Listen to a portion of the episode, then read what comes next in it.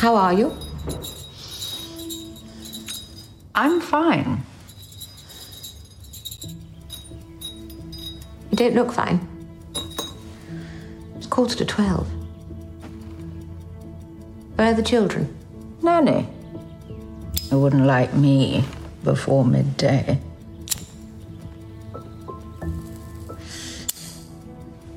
What happened here?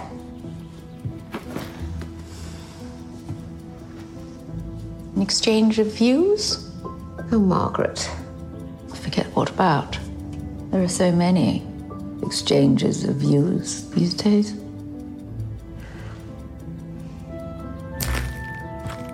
I thought things had moved on. Well, they've moved on all right. He's moved on. On to the next one.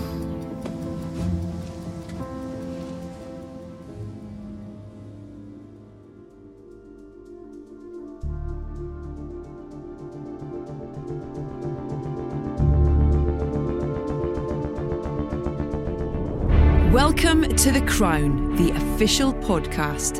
I'm Edith Bowman, and this is the official podcast for the third season of the Netflix original series, The Crown. So far on this podcast, we've taken you behind the scenes and gone deep into the stories, episode by episode. We've spoken to many of the talented people involved in making The Crown, on and off the screen. You may have noticed that we have yet to hear from two key cast members. Keep listening to hear more about a special bonus episode featuring Helena Bonham Carter and Olivia Colman coming soon. But now, back to episode 10, titled Cri de Coeur. As the Queen prepares for her Silver Jubilee celebrations to mark 25 years on the throne, her sister, Princess Margaret, is in crisis. With her marriage crumbling and no support from the family, she embarks on a relationship with a much younger man. The toxic situation comes to a head when Margaret takes an overdose, which the Queen Mother describes as a cri de coeur, meaning a passionate protest. We'll be talking in depth about the events in the episode, so if you haven't watched it yet, we suggest you do so now or very soon. Coming up later, we'll hear from director Jessica Hobbs and executive producer Suzanne Mackey. We'll also meet production designer on The Crown, the visionary Martin Childs. But first, let's touch base with Peter Morgan, writer, creator, and showrunner. I caught up with him again at his house in London and asked him about crafting the final episode of season three. I remember telling you that Ep 1's first episodes are hard to write, and the next most devilish are Ep 10s because you have obligations beyond the obligation of the episode, and any writer would sit and share a support group with me about the horrors of first and last episodes. And, and this particular one was was interesting because it really went wrong. So we, we have a wonderful director, Jessica Hobbs, and it was through no fault of hers.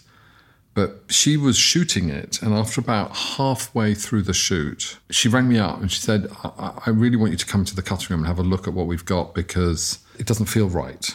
And I looked at it and it clearly didn't work. She was right to be alarmed and concerned. It was a, it was an episode about the disintegration of Princess Margaret's marriage, which didn't feel like where we needed to be at the end of the season. It does always need to reflect back to the Queen, not just actually, funny enough, in the first or the last episode, but in every episode. You know, I always keep trying to break away and make episodes about other things. And the reason for that is because she's not a she's not naturally a person you'd want to put at the center of any drama because she's this remarkably undramatic woman. Yeah. She doesn't throw temper tantrums. She's not cruel. She's not Tony Soprano. I keep, you know, I've, I've said in other interviews, what you want as a protagonist is a person like Tony Soprano, who, or, who you can get to do anything in any direction. You can get him to be ultra violent or ultra loving, and and he will play as both. Hmm. Uh, so really, you have a complete carte blanche. He's a, he's a he's he's a writer's dream.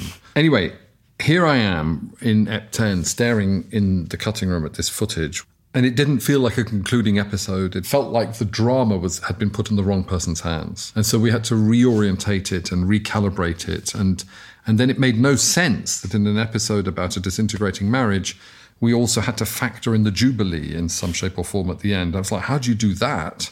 Hmm. And so, fun enough, in, in the rewriting of it and the rebuilding of the episode, it loses some of its symmetry, but it's the absence of the symmetry and its imperfections that actually, I think, make it special because I haven't engineered it. Mm-hmm. So, funny enough, even though it is a creation, it feels less engineered and created, it feels less schematic than some of the episodes which plop perfectly into my head as a sort of dramatic construct. There's less drama writing in it. And that's why I'm particularly fond of it, because I remember the struggles making it. We'll hear more from Peter Morgan later, but now let's hear from executive producer Suzanne Mackey. I asked Suzanne more about the challenges of concluding the narrative for season three. the endings they often elude us actually they can often be bound up or with an event mm-hmm. like the jubilee. In many ways that's easy. Although from, um, obviously from a production point of view it's Yeah. anything but easy. But actually it's the intimate that's harder to find you know to really eke out of the story. So yes in many ways episode 10 is a perfect encapsulation of, of both the spectacle and the intimate that I think characterizes the crown. And it's an episode where the weight of the world is yet again on Elizabeth's shoulders, both in terms of the country, in terms of the political landscape, striking miners and Heath and Wilson and blackout three day week mm. and economic challenges, countries facing, you know, hardship. And yet at the same time, and of course, this is where it's interesting, if that weren't interesting enough, what is interesting is also that is that her sister, Princess Margaret's marriage is falling apart.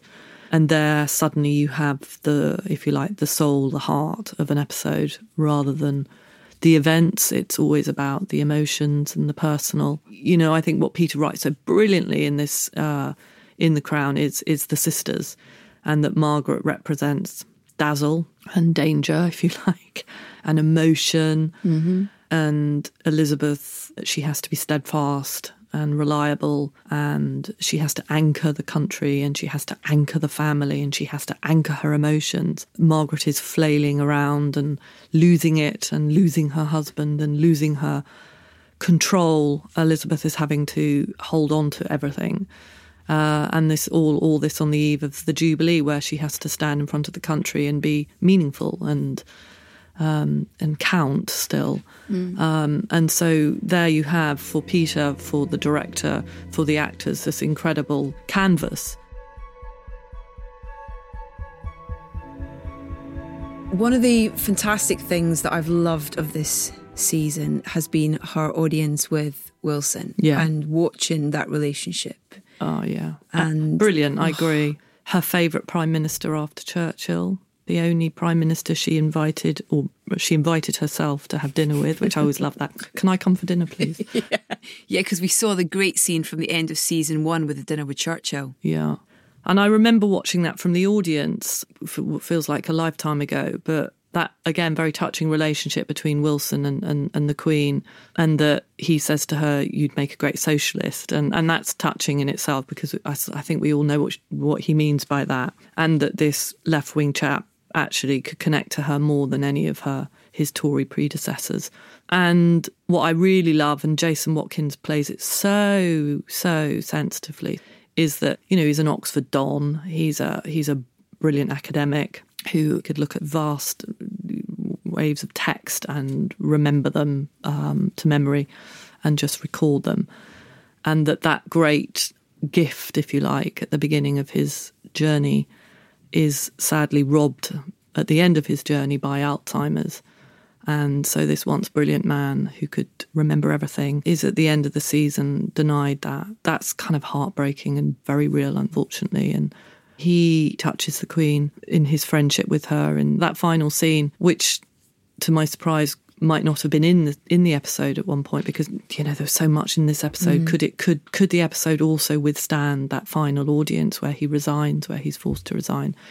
And without it, you know, we would be denying such an important part of Wilson's journey. So we had to find a way to bring it in. And actually, it's yet another thing that sits heavily on the Queen. It's another loss for her. It's another loss, exactly. So without it, that I think final image of her being on her own, must I do it alone, in the carriage has has even greater um, potency and resonance. I shouldn't worry too much. Several of your predecessors had far more serious afflictions, and they continued to govern without the public being any the wiser. uh, no, ma'am. It's, uh, it's a mental health issue now. I, I shall put myself in the hands of the doctors. Prime Minister, I am sorry. This will come as a terrible shock. Well, maybe. But, uh, no shock lasts longer than 48 hours. There's too much appetite for the next shock. I'll miss our sessions terribly. I don't mind admitting I let out an unconstitutional cheer when you beat Mr. Heath this time. Oh. I always said deep down you're a lefty at heart. Nothing to do with the politics, you're just a better companion. Although I wouldn't have said that first time we met. no. You thought I was going to rough you lot up. and look what a sentimental old royalist I turned out to be. Here's director of episode 10, Jessica Hobbs. I asked her what it was like joining the team on such a massive show.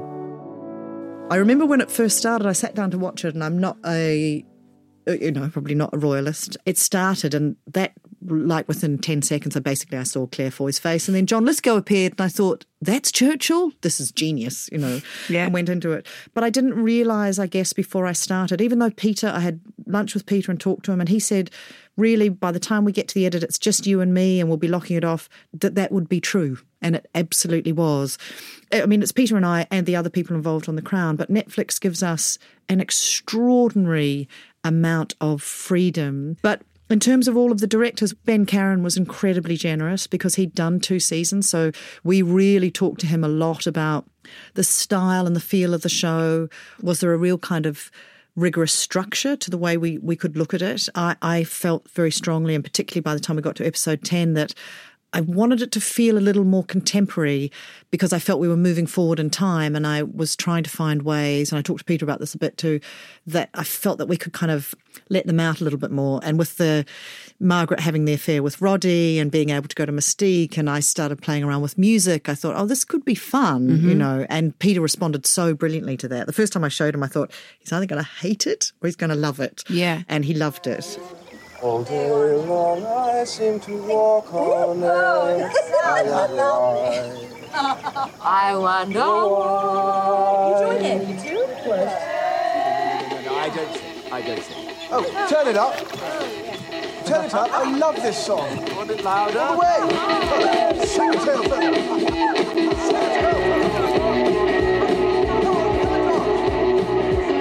You know, you talk about that breakdown of Margaret, and then it's it's the ripple effects that that has, and the relationship that she has with her sister, and how you know you look back to episode two and where it is now, and the difference in that relationship, and how this breakdown of Margaret is affecting Elizabeth, and what it's making her question and face and think about. I'll let you into a couple of secrets. So the arrival of the Queen at the beginning and the end was all for one scene just at the end. But because I had time on that day and I loved that location, the exterior of Kensington Palace, I was like, oh, we could shoot from here and here. And then again, one of the joys of the crown is you have equipment and time and space, and you can kind of, all those shots you've always wanted to do, you can suddenly hmm. do. So I'd covered it a lot. So suddenly I realized I had two frameworks and I could bookend it. And Christian, who directed five and six, brilliant, had done a sequence with the Queen and Margaret, which couldn't find space in his episode. And I said to him, Do you mind if we have a look at that? And so that is that actual opening scene came from, I think it was episode six, but that didn't that episode didn't have the time and space for it. Yeah. So the scene was sitting there and I was like, that could be the beginning. This could be the end. And we started playing around with it. And that came from discussions with Peter where we started batting around ideas. And Christian was wonderful. I rang him up and said, Before I do any of this, do you mind if I use some of your material? He was like, It was great. And I've also got, and I'm like, No, I can't use anything else. However, so I think that's true collaboration. Yeah. You know, you would hope that directors on shows would always be like that. With Sam, Christian, and Ben, you really couldn't have asked for a better combination of people. someone that you work with really intensely apart from Olivia is is Helena on on Margaret's journey and we see with that kind of dinner party Yeah. the bombasticness of her in this kind of group of people she's just crying out for support and help I know. And no one listens to her I love the fact that she's brave enough to ask. Most of us wouldn't put ourselves out there the way Margaret does. Yeah. But she says what she needs, and people find that really confronting. And there's a kind of essential truth in what she's saying. You're my family. What are you doing? You're finding this funny. You're supporting him. Why is this okay? Why do you do this, Mummy? Why do you all do this? Why do you always, always take a side? This is my birthday party. And when I tell you that my husband is out of the country, betraying me with another woman, instead of supporting me and- condemning him, you just sit here praising him to the sky. My family, my own flesh and blood, my birthday. Relationships is what this this show's all about. You know, it's a family drama. It's about all these intricate relationships between all these members. But when it comes down to Elizabeth and Margaret, you know, that goes way back to I know. to the start. It does. And that scene where she comes to the palace to see Margaret in bed, and oh, can we talk a little bit about We can. about we that? can. Olivia and I had a lot of. Um, she'd been so careful not to be emotional, and I was like, "Do you know what? This is your sister. This is private. What you were talking about in Aberfan is your sense of duty and your what you cannot show." And I know that you know in that beautiful scene at the end with Jason Watkins, where she talks about her concern about it. But I guess I'd always read it as, how could she reconcile what was expected of her in her job and her position with what she sometimes felt or didn't feel and how she'd been she'd been taught to keep things so down a bit like Philip but her suppression is a bit more natural I mm-hmm. guess. There's grey areas in everybody's life. We all think we know how we're going to respond to something but we never do. Yeah. and so she was like great thank you she was really i mean i find it very emotional even sitting there when you're directing it on the day. But you know when that's working when you're not thinking about anything else you're just watching it and you're in it. Yeah. because i think one of your jobs as the director is to be the audience. Once once actions call things are happening everybody else can watch the technical stuff. You've got to watch it and feel it. And that's where that's where you build that kind of instinctual muscle i think. And I think as well that scene's so important in terms of her state of mind going into the Jubilee. Yeah. Yeah and in that carriage on her own.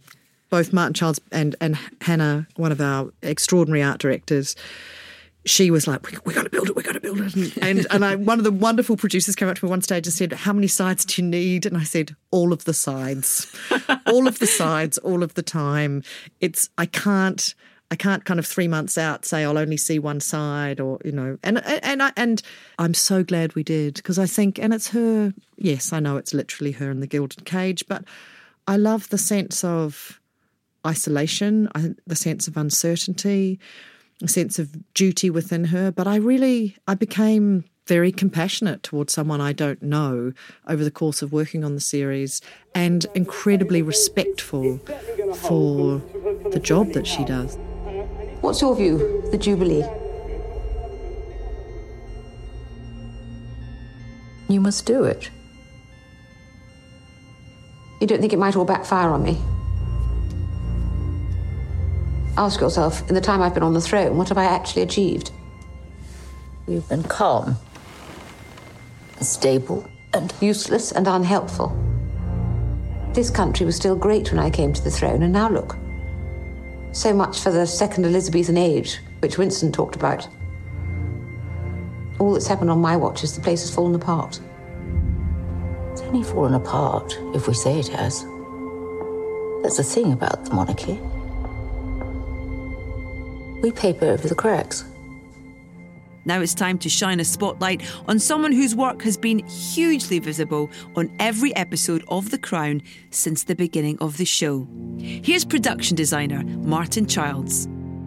I've been working on The Crown now for, for over five years. I think, uh, yeah, I started in September, whatever five years ago is. I've lost count of the years. Yes. What's your official title? You're a production designer. So kind of everything you see on the screen, until and then actors step in and, and hide some of the work. Yeah. How dare they? but you're the top of the tree because underneath you, you, you know, all we see on there's so much that we see on screen. That's right. When I say everything, it's not really everything because, you know, whenever there's some VFX, you know, I try and keep maybe 70% of the screen belongs to the physical world. Yeah. And then it gets expanded. And but when you see very, very wide of Buckingham Palace or something like that, it starts with a central section that's ours and then that gets expanded into VFX world. And that's the great thing about the VFX on this is that it's not it doesn't intrude, it doesn't yeah. show off, it just enhances yeah. what's already done. Well, that's the amazing thing in terms of when you think about the scale of what you work on. It's these huge tapestries of rooms and buildings down Absolutely. to to photographs of a family. Absolutely, it's, it's you know if you see a fountain pen is going to appear on screen as big as the Welsh countryside in the case of episode three yeah. in the Aberfan episode. Yeah, what was the research that you did initially in terms of finding your, I guess, your kind of mood board for this this incredible thing? Things present themselves uh, like Buckingham Palace. You, yeah. you can do a tour of Buckingham Palace. You know what the outside looks like. You want the audience to believe they're in the real Buckingham Palace, and so you recreate that as as faithfully as you possibly can. And then, in terms of the more sort of private apartments, you go into Peter's beautifully researched script and think, how can I interpret this architecturally? Mm-hmm. The only thing I knew about the private apartments is, is that it's is what's called architecturally as an enfilade, which is a, a series of rooms rather than a corridor yeah. connecting several rooms. So the rooms interconnect. So that felt like a good sort of starting point for the private apartments with um, Elizabeth's bedroom at one end, Philip's bedroom at the other end dressing rooms in between.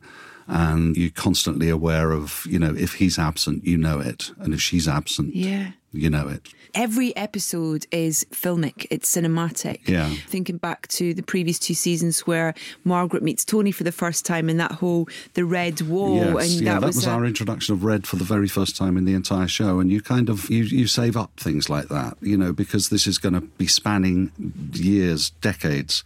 You save up your first uh, red wall, you save up your first mini, and you save up your first glimpse of something extraordinarily green. You know, you save up for when Princess Margaret gets older. I'm now on the fourth season. I still haven't run out of colours. I still haven't run out of ways of doing things. I can still surprise myself that um, there are there are new things to do. That's amazing to think of colours in that way. Of you know, you're saving them up as kind of special moments for certain things. Yeah, yeah. Is this my opportunity to go lime green? Yes, it is. what have been the highlights for you from season three then, in terms of being able to use something like that, or it's been a tricky situation that you found an incredible way to get around things, or just creating something? Episode two and the tour of the United States when Tony and Margaret go to to the states was a was a challenge. Um, you read the script to begin with, and you think, "Oh God, this is a series of obstacles."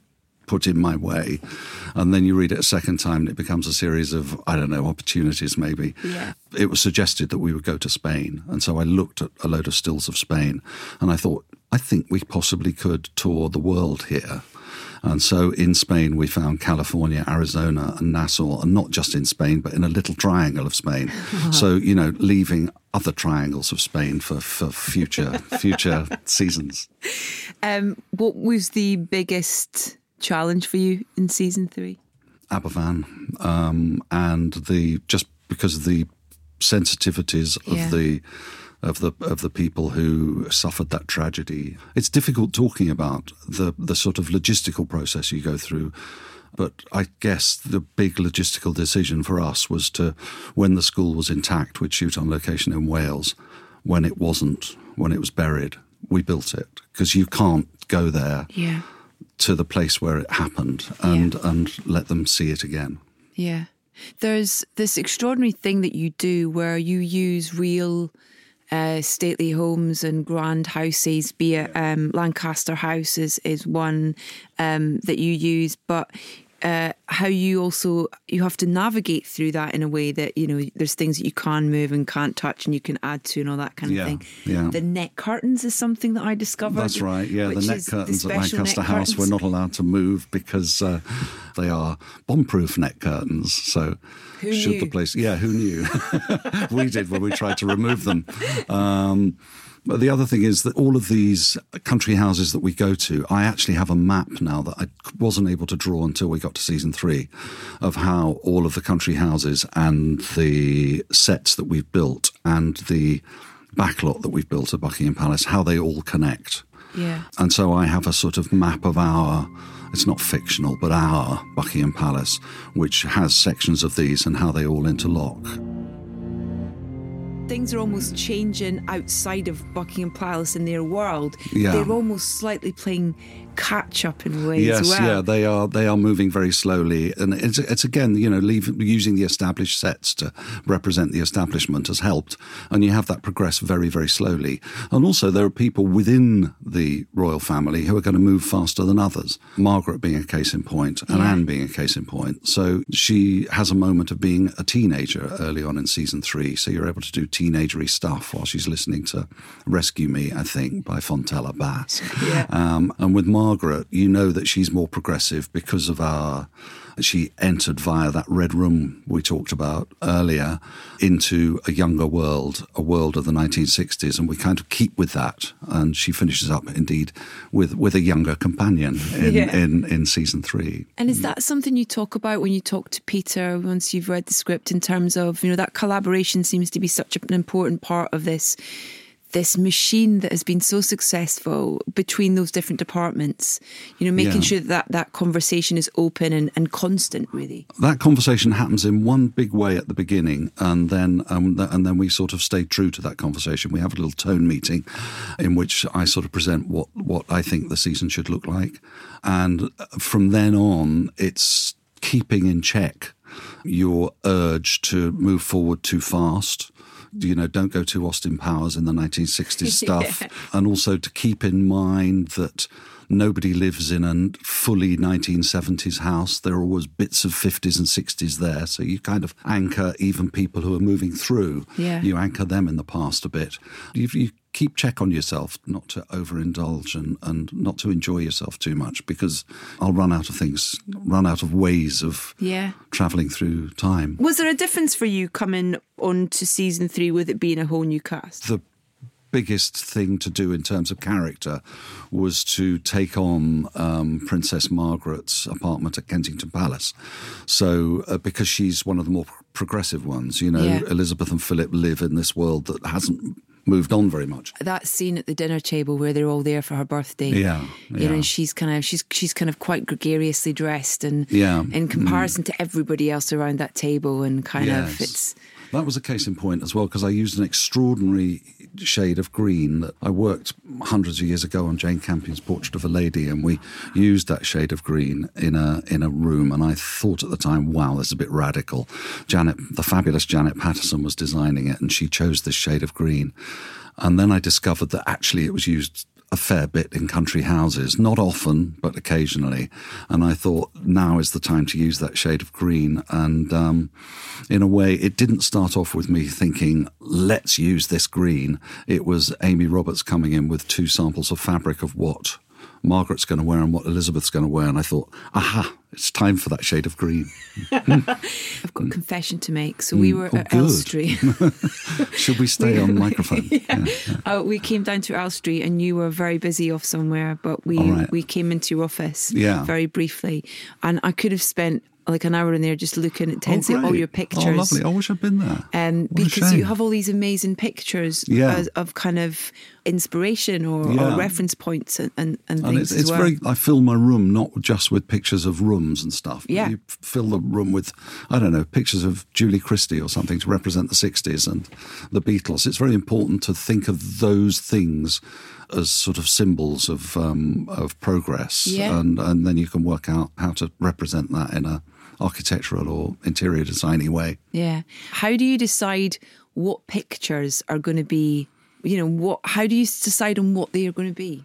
I have a fantastic graphics department, and they organise um, still shoots with with the actors, and sometimes they will find real uh, photographs from the time, or that we'll recreate photographs from the time and do head replacement, for example. So, um, and and they will adjust the the lighting so that it all looks as if all these people were in the photograph at the time. Wow. Because very often, you know, you can't get all of these people into a room. in episode 10 uh, which you know is it's a bittersweet moment because it's the end of the season Yeah. uh, for us as fans of the show this incredible carriage that we see uh, Olivia in that she you know the, that I believe you built We did build it. We did build it. Yeah. um how was that always the best thing to do is to start with the skeleton of a carriage. So we we started with with some existing wheels and some existing axles. Uh, everything else is new and and was built by this fantastic uh, company called Anarchy, and they made the most beautiful job of it. And you know, we went through all sorts of crazy discussions about how we could possibly keep the cost down of this of this carriage by, you know, maybe only build the left hand side of it or something like that. And, and actually, maybe in the final cut, you do only see the left hand side of it, but it's not going to help. It's not really going to help in the long run. So, yeah, we built the entire carriage, and, and therefore, in the hope that one day we'll use it again, because it's parked on stage five, taking up valuable space where there could be a set. Well, that's the extraordinary thing is when from from having this wonderful opportunity to come down to Elstree and see this set, and there was various things being built. We went on the airplane, you know, that's been used for lots of different flights. Yeah. that recyclability of everything, you know, in Yeah, terms of yeah. how these sets one day are this, then they're that. I can't get my head around how Well, all that happens. You you grab what you can in a way, and, and there's been a case, and this is giving away nothing about season four other than than our recycling capabilities, and that is that uh, there's a royal enclosure at the Braemar Games when they're up at Balmoral, and. Um, We've just recycled that and turned it into a, one of those green tea shacks that sit in a, in squares in London. So you know we do our best to turn things into other things, and I particularly like it when it's something you know grand being turned into something less grand.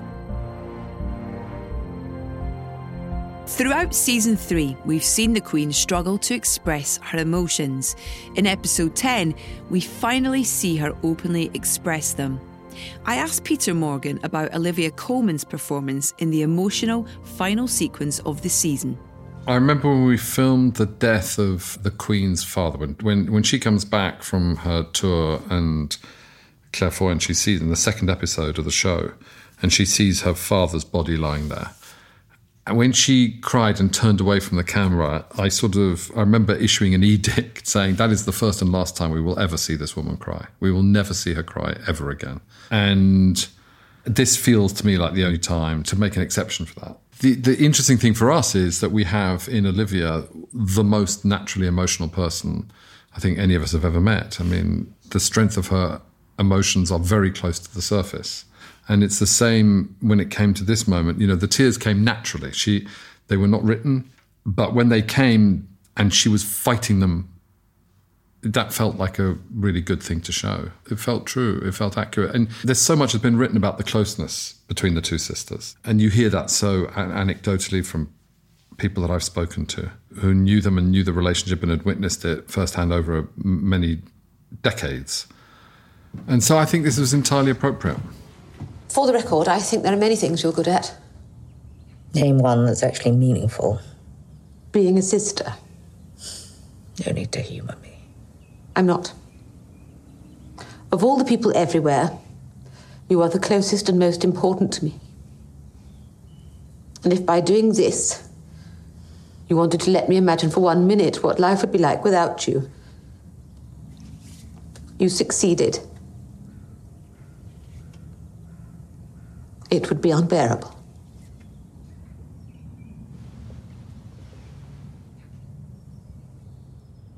Then we must both carry on. What would you say has been the journey from of the Queen from episode one to episode ten in this season? I'm quite arc resistant in terms of a show that we're in mid stride. We're not at an arc point. I think that, you know, whereas the first couple of seasons were about her struggling to adapt to something and to learn the rules and to realize how many people she was actually up against and to try and keep a marriage afloat in the middle of that, quite quite a young marriage, a new marriage. By the end of this season, it has become a family drama, a really properly a family drama. At the beginning of the season, it was still the Queen and and Philip in a more settled situation, and uh, she's a more settled sovereign. By the end, we're in a full blown family story with Charles having come of age, Anne having come of age, them having their own complex emotional lives, and that's definitely where we're headed from now on. You talk about episode ten being um, tricky chaotic. But did you know how it was going to end? Did you know that chaos had to lead towards that specific way that it was going to end? It was a bit like one of those consequences drawings where you've got the top bit looking like a nun, the middle bit looking like a nun, and the bottom bit being like a surfer. And you sort of, oh, this it doesn't quite make sense. we've got the wrong ending to the episode that we've just spent 45 minutes telling, which is Margaret's journey. But somehow into that conversation about Margaret's low point, we made it also a conversation about, well, actually, that of the two of us, one of us has got to keep going. Must I do it alone? And that it was a, a baton pass, as it were, from the Margaret story to Elizabeth's story. You cannot go because what would I do without you? And then Margaret saying, yeah, but there is only one queen. And so that you go from Margaret's, you know, low point and loneliness to the Queen's.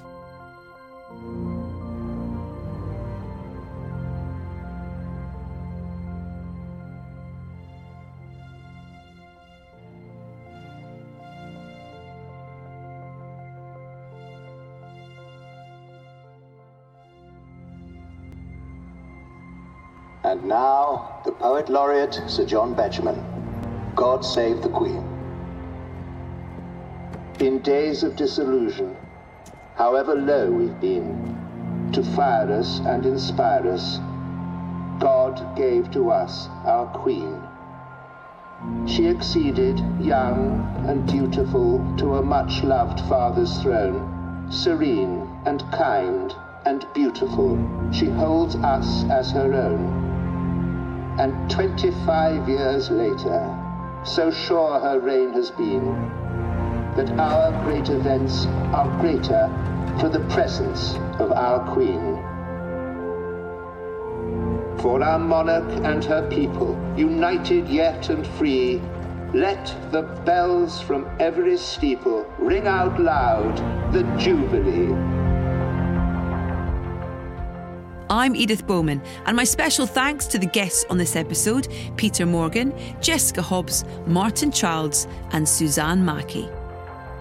Join us next time for our special bonus episode of The Crown, the official podcast, when we'll look back across season three with Peter Morgan and hear what happened when I went over to Helena Bonham Carter's house. It was hilarious with Margaret, who was incredibly quick witted. Yeah. She'd look around very, very slowly. like, yes, ma'am, do you want to have tea? And it would be like, there's always a pause before, a dramatic pause, and then, what? You know? I love it. And caught up with Olivia Colman on the set of season four. It's so lucky that we all get on. When the family are in, I get genuinely excited. We play games. We're all sitting in the sitting room and, you know, playing parlour games, particularly Josh. Subscribe now wherever you get your podcasts.